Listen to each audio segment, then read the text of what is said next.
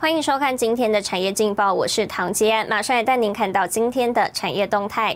台积电八寸晶圆喊上千美元，魏哲家指出，明年取消代工客户折让。长荣钢铁今天上市，股价上演蜜月行情。红海旗下三创蓝天抢攻疫后两岸 IT 通路，百货新商机。疫情趋缓，国内旅游业夯，陶杰招募四十一名新血，起薪最高四万一。来关心台股，美股道琼再创新高，激励台股早盘一度逼近万七大关，涨一百二十五点后拉回震荡放量，电子翻黑，航运、钢铁、造纸等船产撑盘。法人指出，台股逢高后盘整追价意愿相对谨慎，短线可停看听，提供给您参考。接下来请看今天的财经一百秒。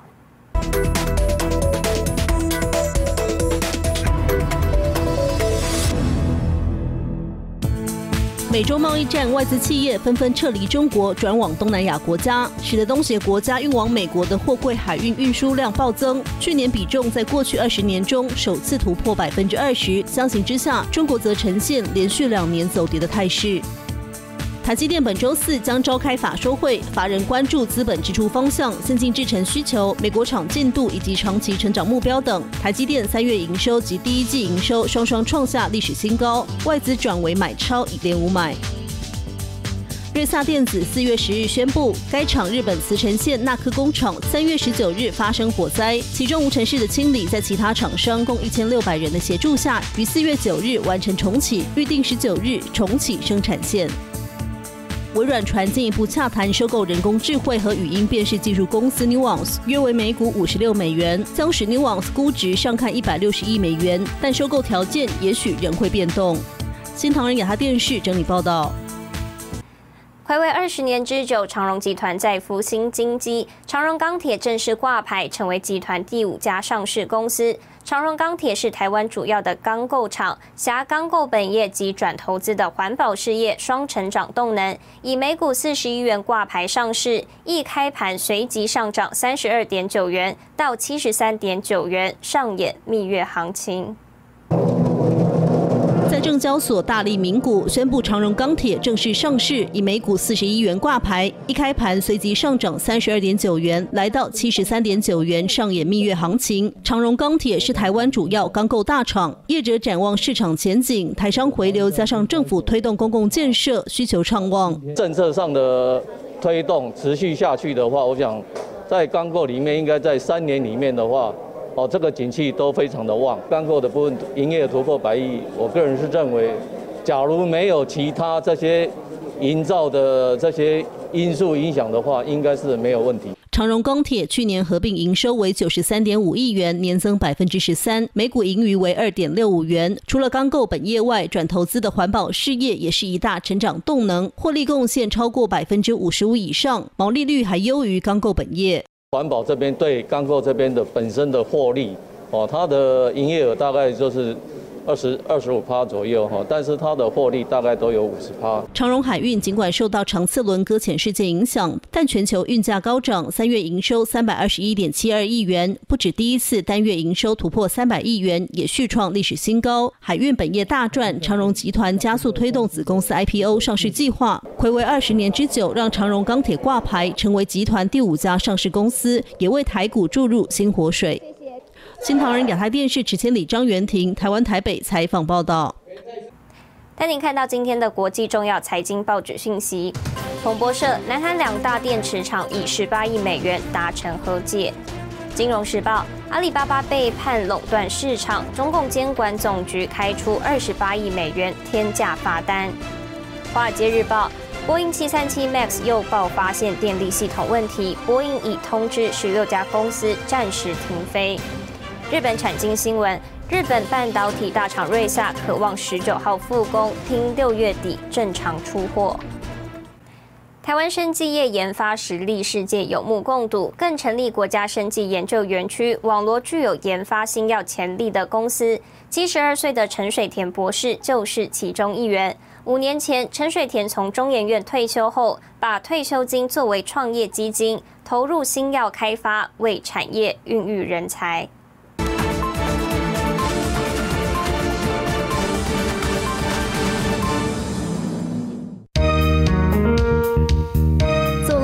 港的国家生技研究园区是全台首座跨部会整合园区，以新药研发为主，并配合国家发展生技医药产业，特别设立创福育成中心，首批进驻业者通过严格审查，在百名厂商中脱颖而出。第一个题目是我在中医院申请专利的一个肺癌的早期的一个生物简体蛋白质小分子药，就是做牛樟芝。那审查委员觉得这两个符合这个园区进驻的应该有的条件。而且超过这个条件，所以他第一第一次就批准我们可以进出。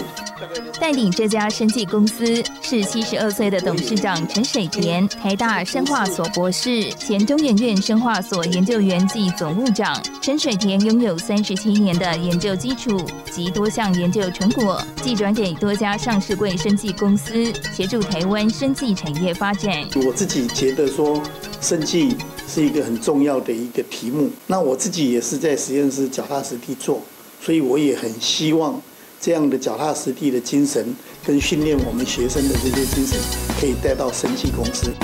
退休金成了陈水田的创业基金，在太太的支持下，六十七岁成立生技公司，专注在天然物及生物化学的相关研究。为有两大核心技术，进一步将牛樟芝萃取技术投入武汉肺炎的新药研究。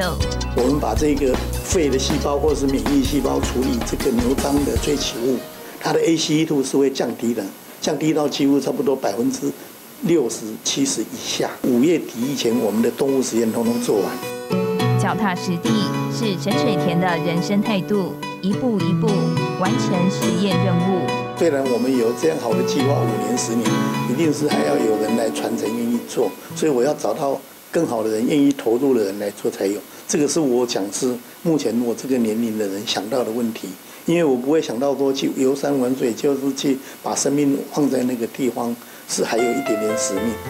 会有这般感触，或许跟陈水田的成长经历有关。家中世代务农，陈水田高中和大学都读夜间部，总共读了十年。高中时，陈水田到台大化学系打工，没想到因此跟化学结下不解之缘。小学要读多读一年，初中没毕业，啊，现在可以当教授，又可以当研究员，我觉得是很满足的啦。就是我觉得自己这一辈子很有成就了。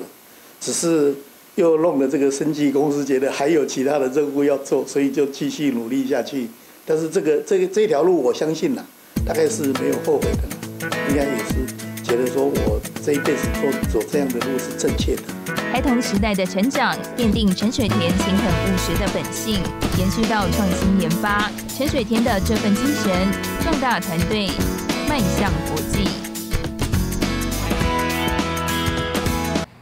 您看到明天四月十三号星期二有哪些重要的财经活动